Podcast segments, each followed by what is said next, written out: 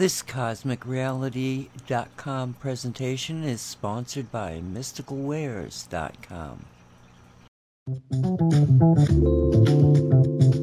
Welcome to the Metaphysical Martini Show, where wit and wisdom come together to bridge the gap between the spirit realm and the physical world. With Ani Avedissian, the Mad Shaman, a production of CosmicReality.com.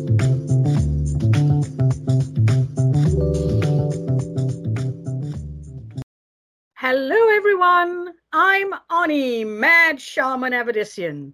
Welcome to Metaphysical Martini. Three parts spirit, one part rational mind. Add two drops of optimism. Give it all a good hard shake and pour. Dress it with the olives of grace and empathy Sit back, sip slowly, and contemplate the wonder of cosmic co creation. And a hearty hello to everyone out there. Hello, hello, hello.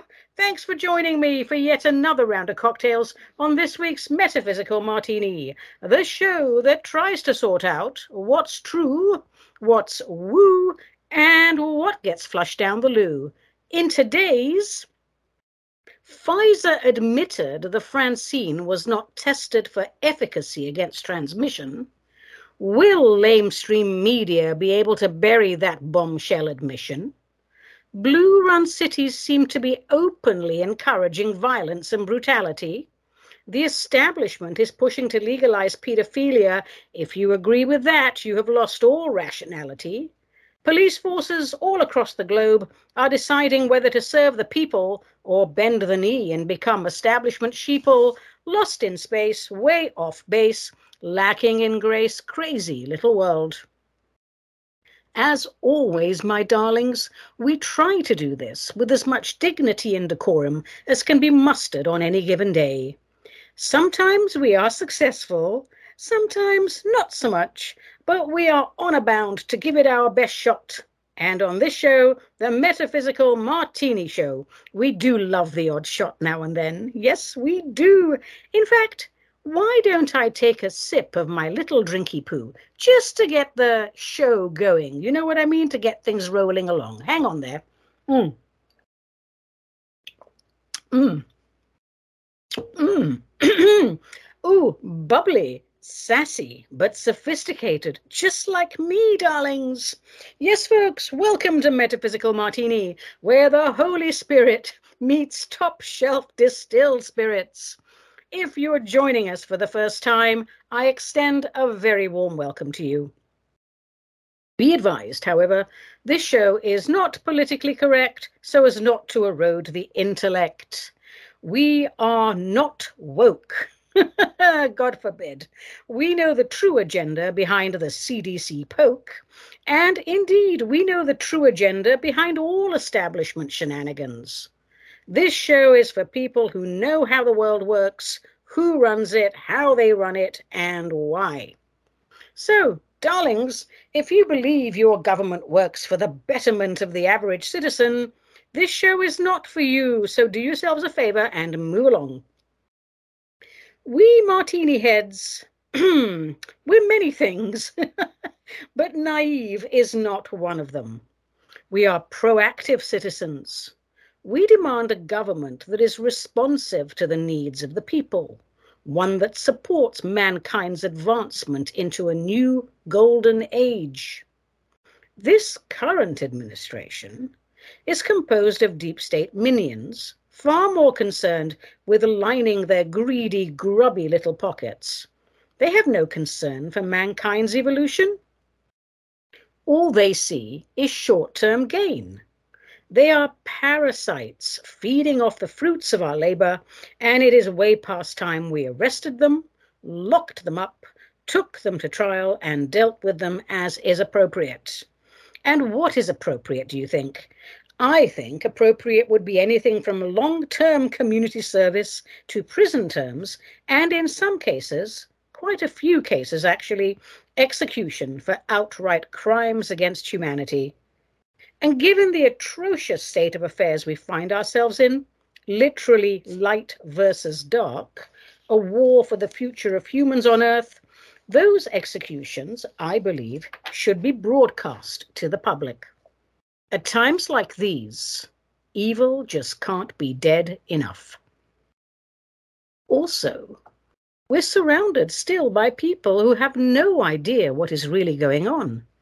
People who have bought the official narrative hook, line, and sinker. We really are living in two worlds. But a third is emerging, just to complicate matters the ones who are in the awakening process, negotiating that exciting but oftentimes dangerous space we call no man's land. And to those folks, I say, Fear not, my brothers and sisters. We salute you for reclaiming your minds from the clever, relentless campaign to engineer your perception from divine and magic to mortal and tragic. I assure you there is great love for you here. We have waited so very long to see you here, and you are assured a warm welcome. Together, we will expose the giant pustule of corruption and deception. We will illuminate the playing field with our desire to build a spirit centered realm. And in that illumination, the shit that has floated to the top and dared to call itself our ruler will be scooped up and flushed into a place of creator's choosing, where it will no doubt be sanitized and recycled. And to that I say, huzzah! And thanks to the one source, most holy, holy of holies, source creator I am, you are too great to hold one form. We are your many and myriad forms. Each day we remind ourselves of our origin. That's what we should do. Our true nature, our cosmic, eternal, unlimited nature. Now, knowing that that's what we are, source creator I am, with that in mind, let's take a look at the world around us, the one we have co created. Is it a worthy manifestation of our divine potential? Hmm, I think the jury's out on that one. Before we go on, please allow me to take a moment to thank the people who make intergalactic distribution of this show possible. Mystical Wares in Mount Vernon, Washington. Dedicated to exploring both the known and the unknown, then helping you provide the products and tools to expand your reach. Mystical Wares has a large and varied inventory and is the perfect spot for people who value illumination over indoctrination and for people who know the difference between propaganda and ashwagandha. If you are experiencing spiritual stasis, head to Mystical Wares, Mount Vernon's metaphysical oasis. Online or on location, you'll be sure to give them a standing ovation. And jolly nice people they are, too very pleasant to deal with. All right, my darlings, let's get on with the show. And let's start, as we almost always do, with Quack questions, answers, and comments. If you would like to discuss the workings of the inner corridors of your mind with martini heads worldwide, send your emails to Ani at aniavedissian.com or snail mail to Cosmic Ani, P.O. Box 714, Wilsonville, Oregon 97070, USA. And please, please let us know if and how you wish to be identified, or we shall refer to you as omit personal details. Okay, let's shake up the fishbowl of perpetual perplexity and see what pops out. Shaky, shaky, mixy, mixy. All right. Our first missive is from Pin, P I N, and I think that might be Vietnamese. Um, anyway, Pin says, Dear Miss Ani, why do people suffer so much? Why do they insist on complaining and moaning instead of taking steps to alleviate their suffering? My family is a typical example of this state of mind. My grandparents complain endlessly about their aches and pains, but they don't want to make a fuss and bother the doctor. No, they just want to make a, make a fuss at home and make the family's life miserable. My parents are no better. My mother has a bad tooth. A trip to the dentist is the obvious solution, but no, she chooses to play the martyr to her pain, complaining at every meal because she cannot chew her noodles properly. My father has headaches every day. I told him to have his eyesight checked, but somehow, even though there are 24 hours in each day and he only works four days a week, he can't find the time to make an appointment. Why do people prefer to suffer when the solution is simple? What advantages are associated with suffering? What does it give you? What benefit is there in it? Am I missing something, Ani? Or is my family just as dysfunctional as everyone else's family? Mm, that deserves a little sip of my drinky poo. Hold on. Mm. Okay, pin, pin. Let's take a look at suffering. So, what is the traditional dictionary definition of suffering? Um, it would be something along the lines of uh, the condition of one who suffers, the bearing of pain and distress, um, something along those lines. And a very popular New Age saying, which is actually a very old age saying, is uh, pain is is inevitable. Pain is inevitable. Suffering is optional. I wholeheartedly agree with that statement, that last statement. This is a physical realm. Our bodies will experience pain. Our minds will experience pain. But is suffering necessary? I think not. I think it crystallizes the pain and gives the pain power over the human humans, we're supposed to be masters of this realm. And how can we be masters of the realm if we don't have mastery over our emotions? So let's explore this a little bit. Say you break a leg. It is painful. I have broken bones. It is painful. There will be an initial period of wailing in agony when that bone snaps. What is the best course of action to take should that happen to you? Get help, get to a place where the bones can be reset and the leg placed in a cast. Then get a script for painkillers and follow the orthopedist's instructions for rehabilitation. I think we would agree that is the proper course of action. Once all is stable, we manage our condition in a functional way focusing on our recovery while getting on with life. Say, for example, we have the injury at a time in our lives when we are unhappy for whatever reason. Perhaps we feel underappreciated. Perhaps we feel we are not heard. Perhaps we're at a point in life when we need to make significant changes but lack the courage to do so perhaps we're just in a rut. Um, the possibilities for dysfunction on this realm are endless. So the injury could serve our ego in so many ways. Appreciate me now, now that I can't walk, now I can't do things for you. Hear me now, here's my voice as I wail in pain and cry out for my pain pills. Oh, well, you can't expect me to make those significant life changes now, do you? While I have this life threatening and extremely painful injury that keeps me immobilized 24 7. I think you get the picture. Our egos will use every trick in the book to keep us wallowing in a cesspool of mediocrity. It will jump through hoops to keep us focused on the physical and distracted from the spirit self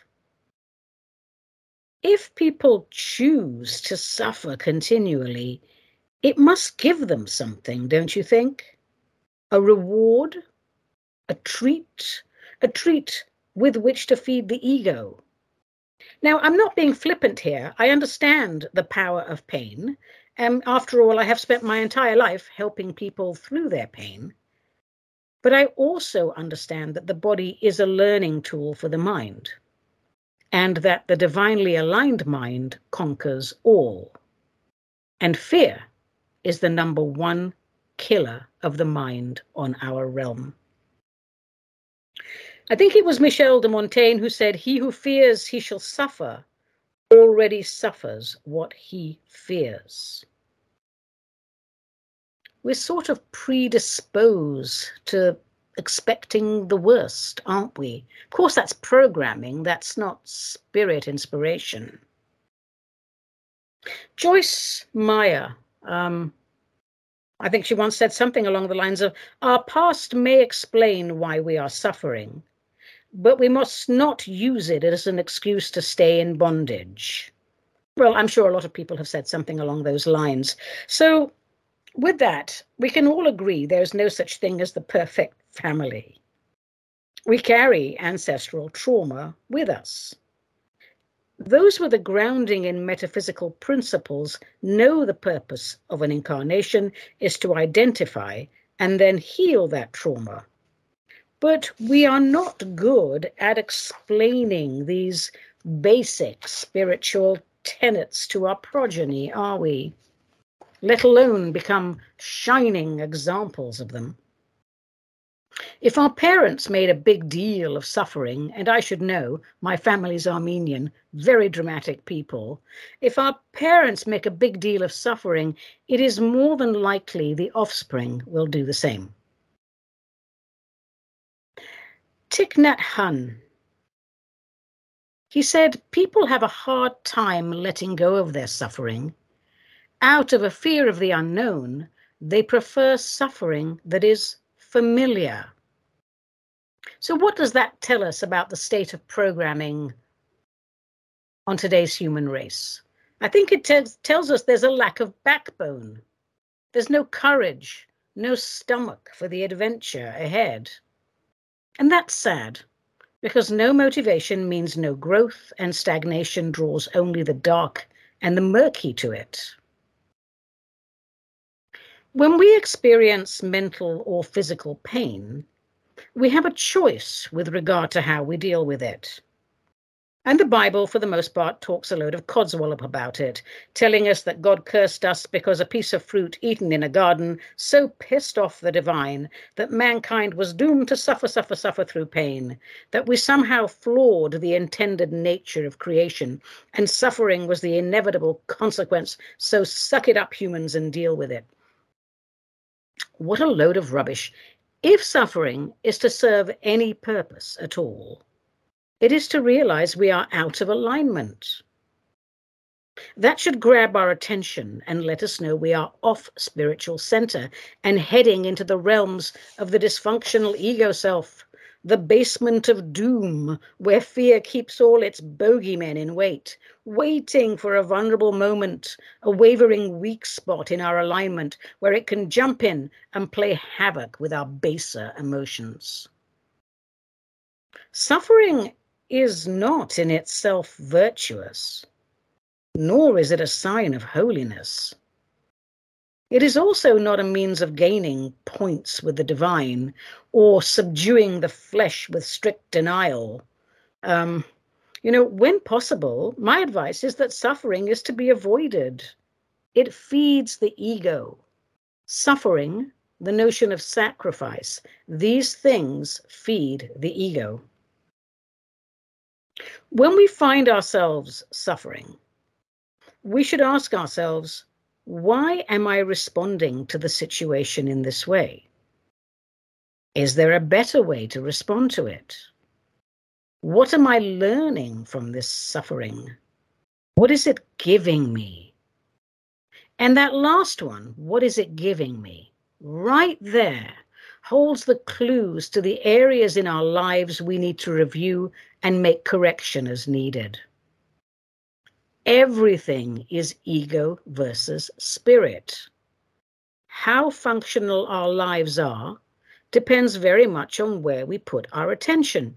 If spirit self is the primary stabilized vibration in our being, suffering is short lived and eventually overcome.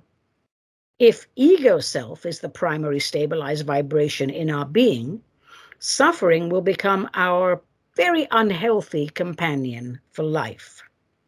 What a waste. Let's use suffering to refine our personalities. While we're at it, let's redefine what suffering means to us. We are told silly things such as, Well, kid, welcome to the world. We suffer through life, pay taxes, and then we die. As silly and as ignorant as that message is, it sticks with us. Our parents suffer all day at work to put bread on the table, and suddenly suffering is elevated to a noble status. What a wonderful thing for children to look forward to. Oh, I'll grow up. I'll fall in love. I'll get married. I'll have children, but then I'm going to have to suffer every day through a job I don't care about to put bread on the table, but it is my duty, and I must do whatever it takes to feed my family, and suffering is noble. Rubbish, rubbish, rubbish. We will all face trials and tribulations during our lifetimes. Do we face them as spiritual beings with mastery over our minds and our realm? Or do we cower, whimper, and hide in a corner, licking our wounds? We don't have to suffer through our misfortunes. We can choose to process them in a functional manner. We could develop a capacity for objectivity, and if we do so, we can step outside the situation, so to speak, and seek solutions. That's processing done right. The alternative? Well, that's to stay inside the pain and get lost in it and wallow in it and feed the ego, nom, nom, nom, nom, nom. And I see absolutely no value in that. The ego will tell us that suffering is something we deserve because we are flawed in some way. If we don't address this fake news from the ego, we can find ourselves addicted to suffering. And I assure you that is a highway to living hell. Because the part of us that believes it is flawed and unworthy will attract many ways with which to hate trash the body and the mind. And somehow, as crazy as this sounds to someone in their right mind, the ego convinces you that that is a comfortable space to live in.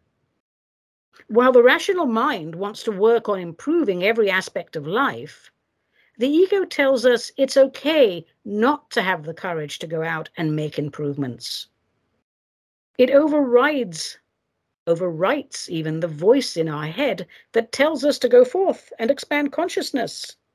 And it does this by filling our heads with corrupt programs, keeping us busy with complaining, no pain, no gain, keeping us distracted from alignment because it knows that addiction, all addiction, is rooted in lack of self worth.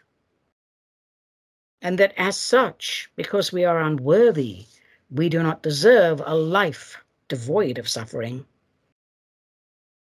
This, of course, is the opposite of what is true. And now within us we have a battle of wits between the spirit self and the ego self. And that leads to a common condition we refer to as self sabotage, which leads to an even more dangerous condition known as the victim mentality.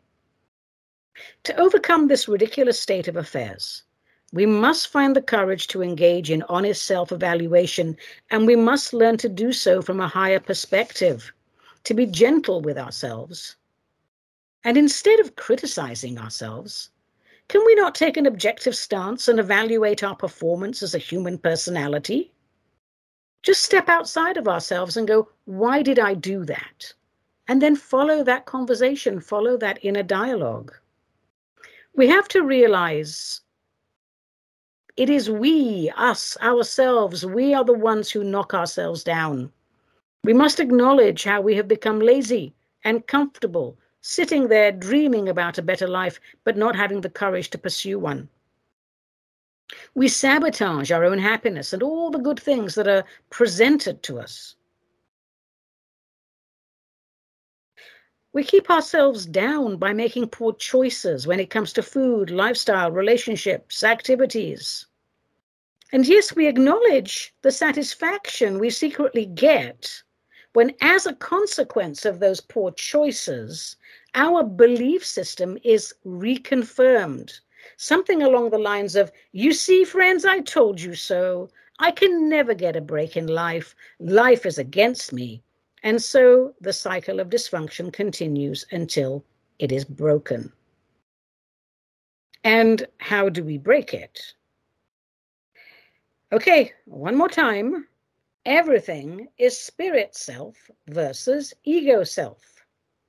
We break it by accepting that we are worthy because we are created by Source and given the freedom to boldly go where no one has gone before, to create worlds, to explore worlds, to inhabit our creations, to build mighty civilizations upon them. We can break it by shifting our perception from, oh my God, life sucks, to, hey man, life is an adventure. Here's an idea. Let's redefine what happiness actually means. Now, there's a point to ponder. We can look upon seemingly negative, unpleasant, challenging events as projects for growth. How's that? You see, the ups and downs of life are inevitable. So why not learn to catch the waves on our spiritual surfboards? Learn to look through the illusion of fear. Why turn our minds into a prison? Instead, open the mind, and we have an open door from which to exit our self made prisons. Unless we make the conscious choice to drop our addiction to suffering, nobody will be able to help us heal. Not even JC can come back down and go, You are healed, because we would just look at JC and go, No, I love my addiction. I love suffering. You know, if we don't make that conscious choice, we will stay caught in an endless loop of making half hearted efforts and sabotaging all over again. Do we really want that? I mean, do we? Is there nothing better we can come up with? What does it serve? It serves the contraction of consciousness. Is that what we want to discuss with our elders during our life review on the other side after we've had our mortal death? our contribution to the contraction of the universe? Now, everybody, those of you who suffer from self sabotage, repeat after me I am a manifestation of all that is. I am pure, unblemished, pure cosmic potential, having a temporary individualized experience as a human. My humanity is the tiniest part of my totality. My divinity is the greatest part of my totality. I co created this realm to bring the glory of the divine to it. I co created this realm to experience joy, to build a harmonious golden civilization, a shining beacon displaying the best of higher universal mankind. I am eternal unlimited, adored by my Creator. I am as perfect as the moment of my creation, and the moment we choose to accept that as the one truth, we become the conduit through which the divine will pour its golden light into this realm. Now, after absorbing that and what it means, absorbing and really thinking what that would feel like, compare it to where you are now. And then we need to make the necessary course corrections. People, people, my darlings, we must stop arguing for our limitations. We co created this world. How pathetic it is, for there is no other word more suitable. How pathetic it is to see the co creator hiding in fear lost in the story of their own making. Let's think about that when we find ourselves in the poor, pitiful me mode. Let's not look for magic tricks and quick fixes. If we take responsibility, if we dedicate ourselves to letting the spirit inhabit the human, trust me, the divine will reach out its hand and do the rest. Thank you, Pin, for that lovely question and tell your family to get up off their asses and seek help. All right, time for a little sip of my drinky boo. Mm, as always, it's growing on me, as they all do, throughout the show. All right, let's take another question. This is from Tenny, who asks Tenny, I think you've written before. Ani, do you have regrets about not taking the vaccine? Heck no. I have never been surer of anything in my life. There is nothing anyone can say or do to make me inject that filth into my body. This is the hill I will die on if necessary. My partner and I had the conversation when this whole thing began. We discussed all possible scenarios up to and including what we should do if they broke the door down and tried to inject us by force. We both agreed on the course of action we would take, and I can assure you it would be our dead bodies they would be dragging out of the home. We do not bend the knee to Lucifer. We do not wish to participate in transhuman experimentation. We are soul sovereign beings, not hackable automatons. No, Tenny, I have not one regret. And let's take another question. And this is from Omit Personal Details. Dear Ani, how do I clear a property without having to pay someone to do it? I am not being cheap. I just don't have any money left at the end of the month. I hear you, brother or sister. I had a friend stay with me last month. This is the letter, not me. I had a friend stay with me last month, and he left a weird funk on the sofa bed. It used to be my little doggie's favourite spot, but now she won't go near it. Any tips will help. Thank you, and I hope you are not offended by my question. In no shape or form would I be offended by your genuine request for advice, and I do understand that we're not all millionaires. I certainly am not. I'll give you a quick and easy cleansing protocol, which I recommend you perform for seven consecutive days. But before I do that, if the sofa bed is the only place your dog has issues with after that visit, it might well be a physical funk. So I suggest, in addition to washing the sheets, you air out the mattress and perhaps even steam clean any fabric on the sofa bed um, and also wipe down any wood or metal parts. Okay, here is the protocol. Ani's quick and easy method Funky begone, debunky the funky. First of all, before you do any protocol, it's a given.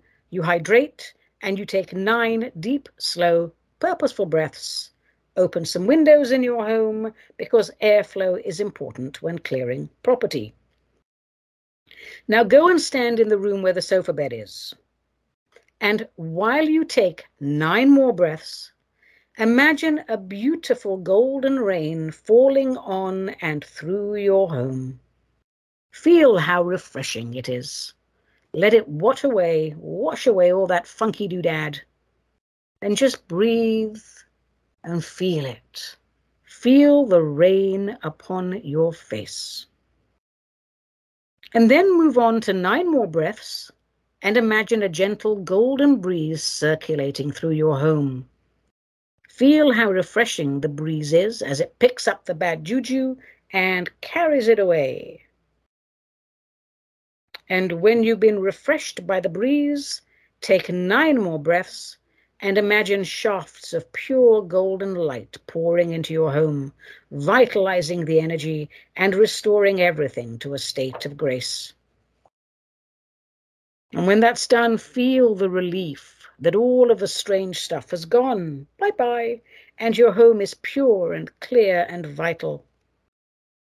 Finally, give thanks and say it is done.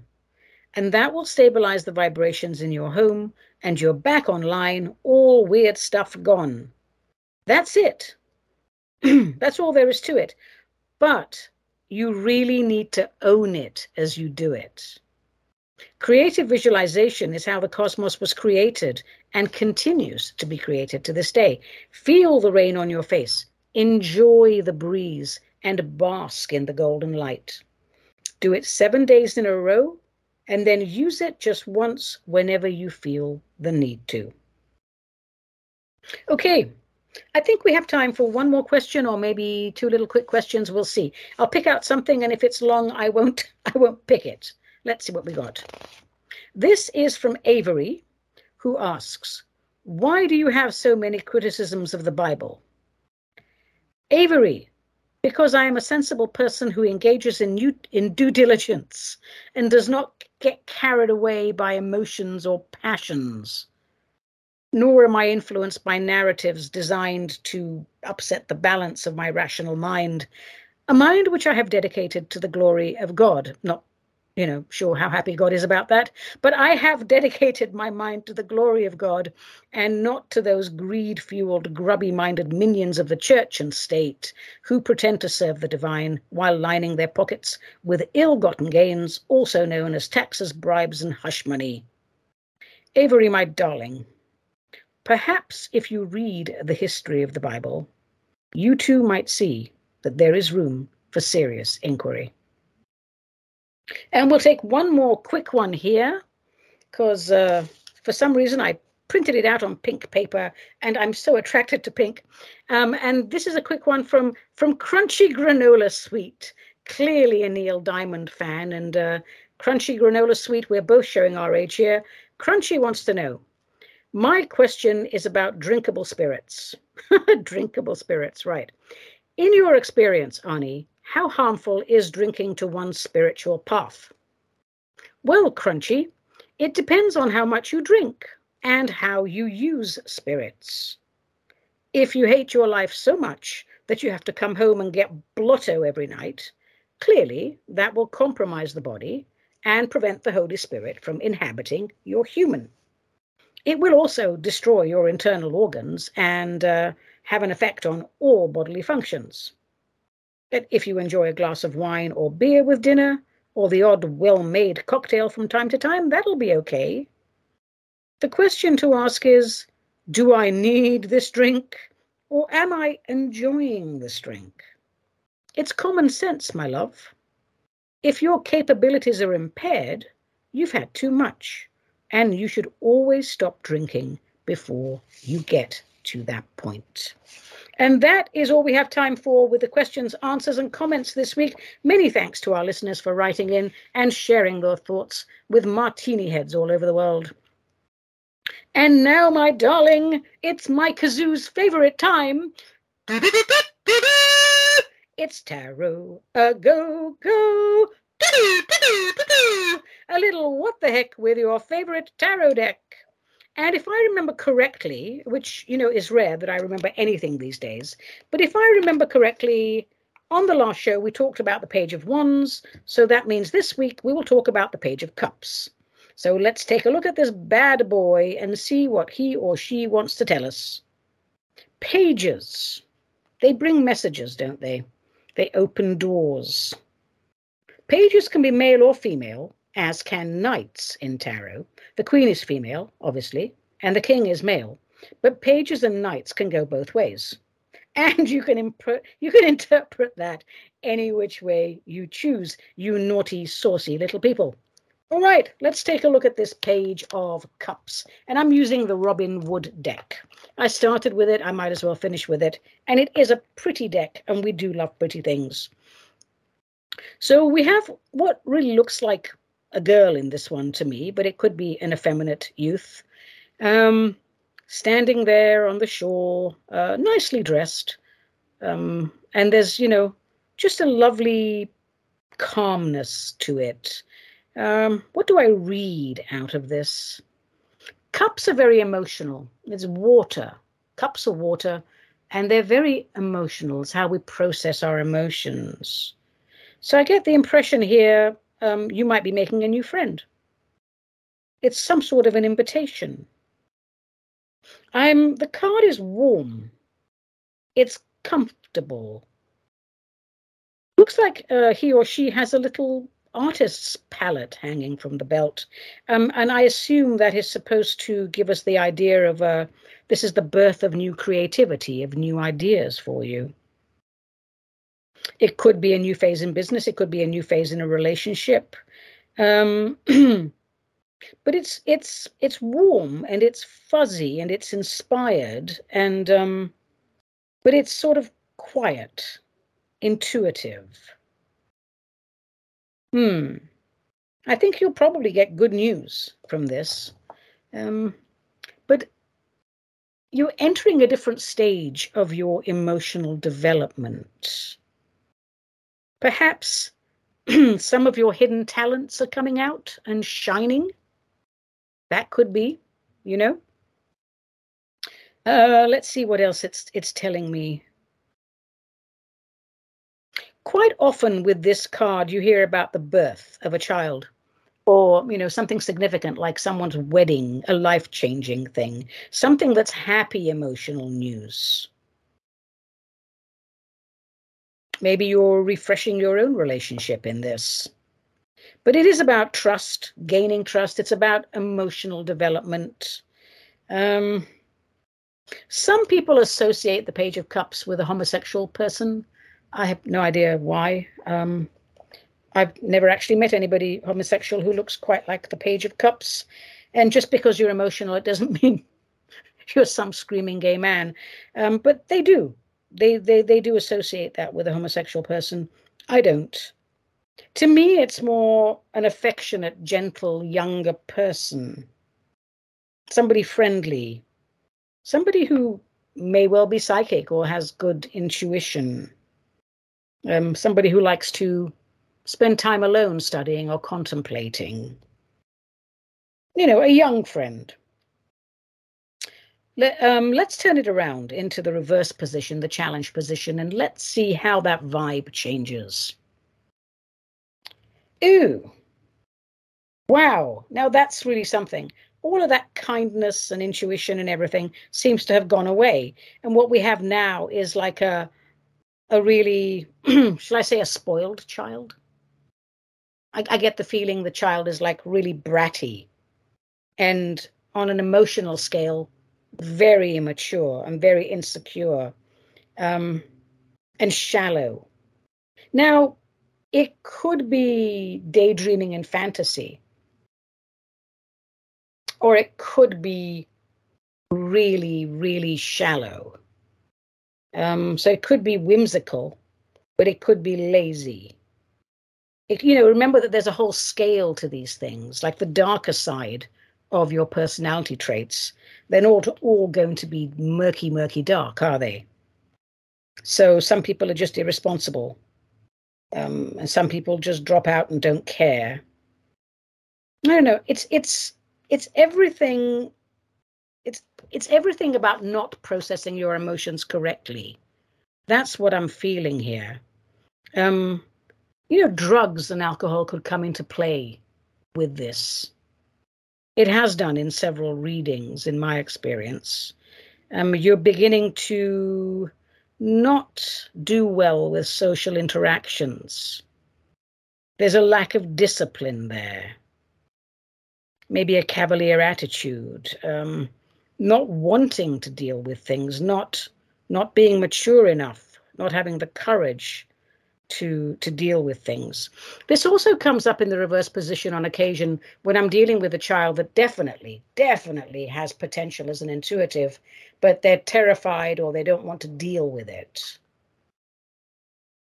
Mm, so it could be anything from something like that to full blown spoiled, uh, messing up my life through frivolity and immaturity.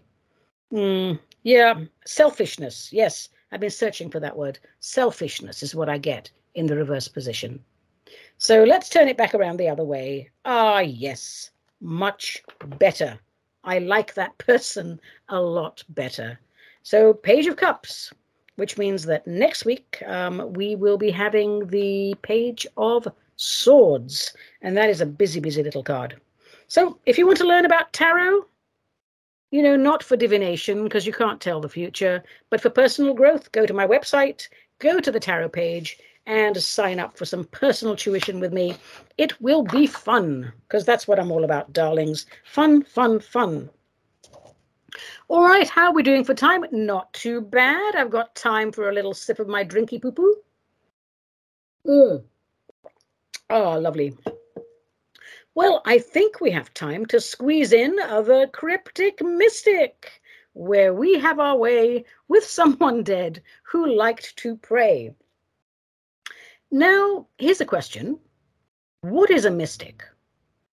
So, a dictionary would say something along the lines of uh, somebody who is interested in mysteries, esoteric rites, the occult, and all that could be considered considered mysterious, enigmatic, um, a follower of a mystical way of life. Well, I suppose I could conclude, therefore, a mystic is someone who's interested in cosmology, in deciphering the codes of universal creation. Some would term it as wishing to pursue oneness with God. Same thing, really. I would say the term is open to interpretation because people's definition of oneness with God varies. Because people's definition of God varies. A mystic doesn't necessarily have to be a sainted person or even a good person. It is someone who wishes to unravel the mysteries of the universe. And today, our not so holy roller is Edward Kelly. Someone most people have never heard of because not a lot is known about him, and I don't actually know that much about him either.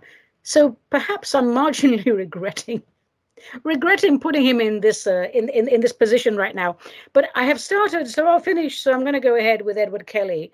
Um, he was also known as Edward Talbot, and his timeline, we believe, is uh, 1955 to sorry, not 19. Oh, Ani, 1555 to 1597. We do know he was a convicted criminal and a self declared spirit medium who worked with John Dee.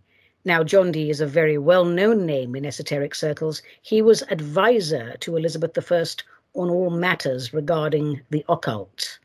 Um, so, John Dee would have been somebody that somebody like Edward Kelly, who didn't have an amazing reputation, would have latched onto. So somehow Edward Kelly, who was a bit of a charmer, managed to convince uh, John Dee to engage him in his magical investigations. He said he had the ability to summon spirits or angels on his crystal ball, and John Dee was really into that. And Kelly also claimed to possess the secret of transmuting base metals into gold. There is much speculation as to whether Kelly was a bona fide alchemist or a bit of a charlatan, as we'll see. So his early life is obscure, but most accounts say that he first worked as an apothecary's apprentice. He may or may not have studied at Oxford University under the name of Talbot. Uh, whether or not he attended university, we really don't know, but we do know he was educated. Some people say he actually was a lawyer. He knew Latin and possibly some Greek. And according to several accounts, he was pilloried in the town of Lancaster for forgery and counterfeiting, something to do with forging land deals. So it could well be that he was a lawyer, but he wasn't a particularly honest one. So Kelly approaches John Dee in 1582, initially under the name of Edward Talbot. And Dee had already been trying to contact angels with the help of a scryer or a crystal gazer, but he hadn't been very successful. Kelly said, Oi, mate, I can do this.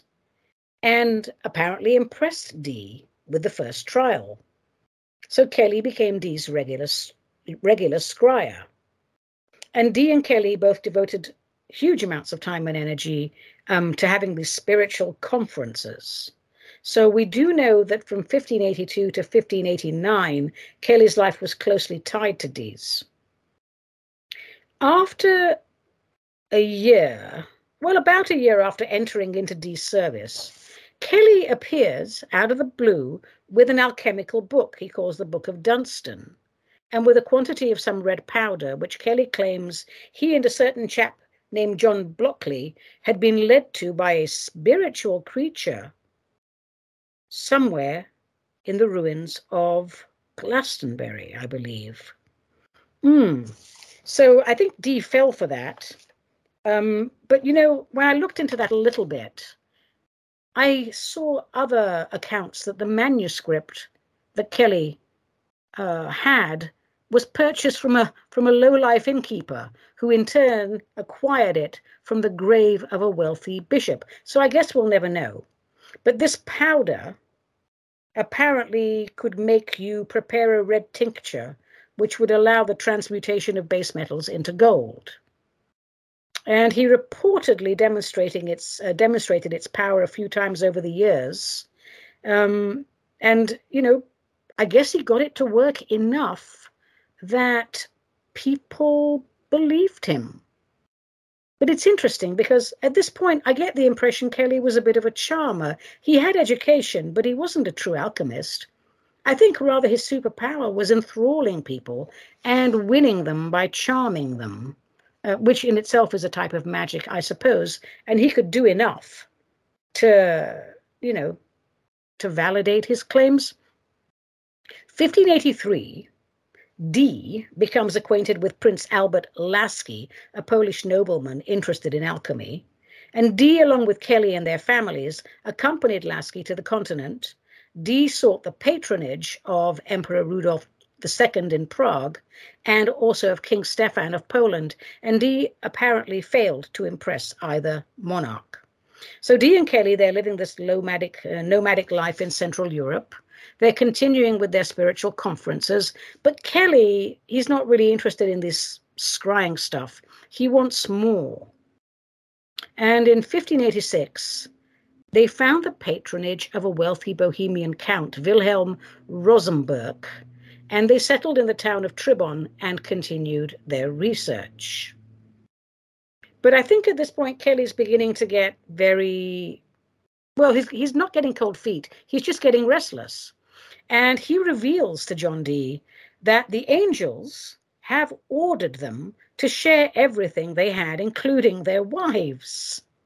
Um, now, why would he do that? Was it because he didn't want to do any more of these spiritual conferences? Was it because he really wanted to bonk Dee's wife, which was very, you know, she was very pretty apparently? Um, or was he doing all of this so that he could get rid of Dee, so he could concentrate just on alchemy? Because the patronage of Rosenberg was beginning to make Kelly very wealthy. Dee uh, was very anguished by this order from the angels and he did break off from doing these spiritual conferences, though it is said that he did share his beautiful wife with Kelly. But he didn't see Kelly again for a while. He returned to England, I think it was 1588. Things didn't go well for Dee on his return. He was summoned by Elizabeth I. She did grant him a license to practice alchemy, but he ran into a period of bad luck. His laboratory was destroyed by a mob who accused him of devilish practices, and I believe he died in poverty. Meanwhile, Kelly is living the opulent life. We're at what, 1590 now? He's living the opulent life. He's received several estates and large sums of money from Rosenberg. He's convinced many influential people that he was able to produce gold. And Rudolf made Kelly a baron of the kingdom. But eventually he tired of waiting for results. Rudolf had Kelly arrested in May of 1591. He imprisoned him in uh, Křivoklát Castle, somewhere outside Prague. Rudolf apparently never doubted Kelly's ability to produce gold on a large scale, and he hoped that imprisonment would induce him to cooperate. And, uh, you know, perhaps Rudolf also thought that Kelly would run off to England. So somehow or another, Rudolf had seen him do something that convinced him that he could make gold, but he wanted him to make it in large quantities, and that never happened. So we're seeing, or we're being told that in 1594, Kelly agreed to cooperate. He agreed to cooperate and produce the gold, so he was released and restored to his former status. But again, he failed to produce and was again imprisoned, this time in Neven Castle, uh, in Most, which today I think is in northwestern Czech Republic.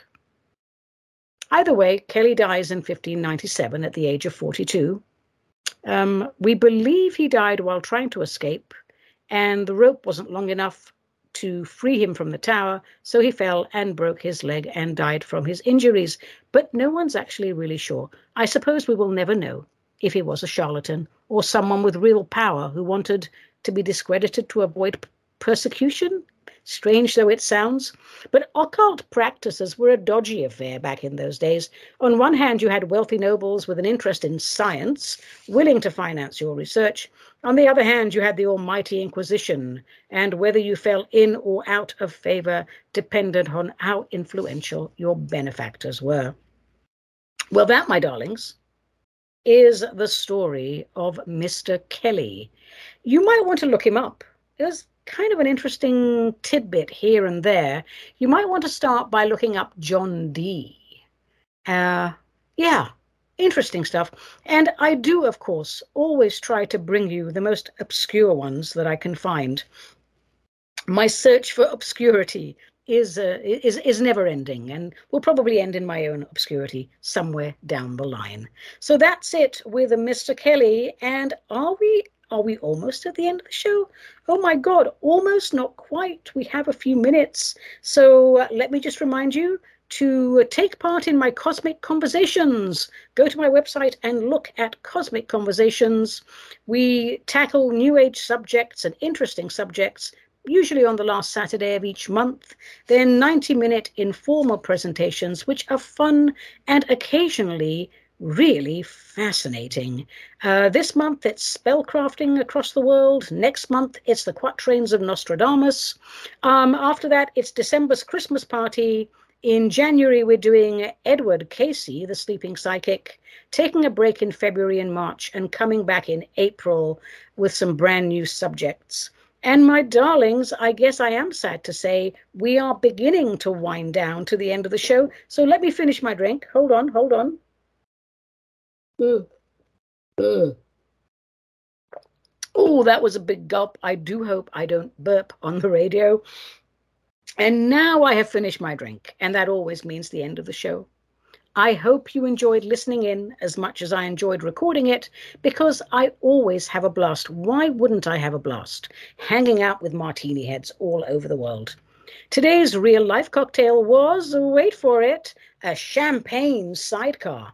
And here's how you make it one and a half ounces of good brandy.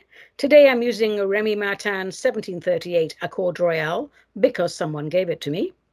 Three quarters of an ounce of Cointreau. Three quarters of an ounce of fresh lemon juice. I always use Meyer lemons for cocktails if I can find it. And of course, you need champagne. And today I'm using a split of Laurent Perrier La Cuvée Brut. Um, use a split so you don't waste it. So fill your shaker with ice shaky, shaky. Add the brandy, the Cointreau, and the lemon juice. Shake it all up and strain it into a chilled champagne flute. Top it off with the champagne. Decorate with your favorite dressing, but I recommend candied lemon peel and enjoy. I totally, like totally, recommend buying a split of champagne unless you plan to drink the whole bottle with dinner later on that day. It is a very elegant cocktail when served in a champagne flute, delicious, refreshing, and perfect for kissing the summer goodbye, which is what we're doing here in Oregon. now, remember, folks, cocktails are great if they are an occasional treat. If you use top quality ingredients and take the art of mixology seriously, one drink is all you need. And that was your public service announcement. I am Ani, Mad Shaman Avedissian. This was Metaphysical Martini, a production of Cosmic Reality Radio, to whom we are most grateful. Mwah, mwah, mwah. Until we meet again, may the rain always fall soft upon your fields, and the sun pour down like honey where you stand. May the wind be at your back and the road rise to meet you, and may your soul rest at last in the hollow of God's hand. And above all, my darlings, if you want a happy life, let the spirit inhabit the human.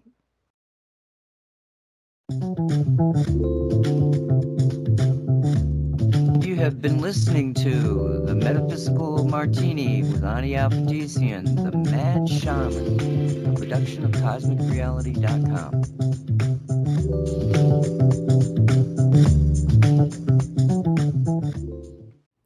Thank you for listening to Cosmic Reality Radio. We appreciate your support. Please visit our sponsor at mysticalwares.com for our huge selection of metaphysical products, gifts, candles, incense, and one of the largest shungite collections available. Cosmic Reality Radio is sponsored by Mystical Ware's online store, where coupon code SAVE10 will get you 10% off your entire order at mysticalwares.com.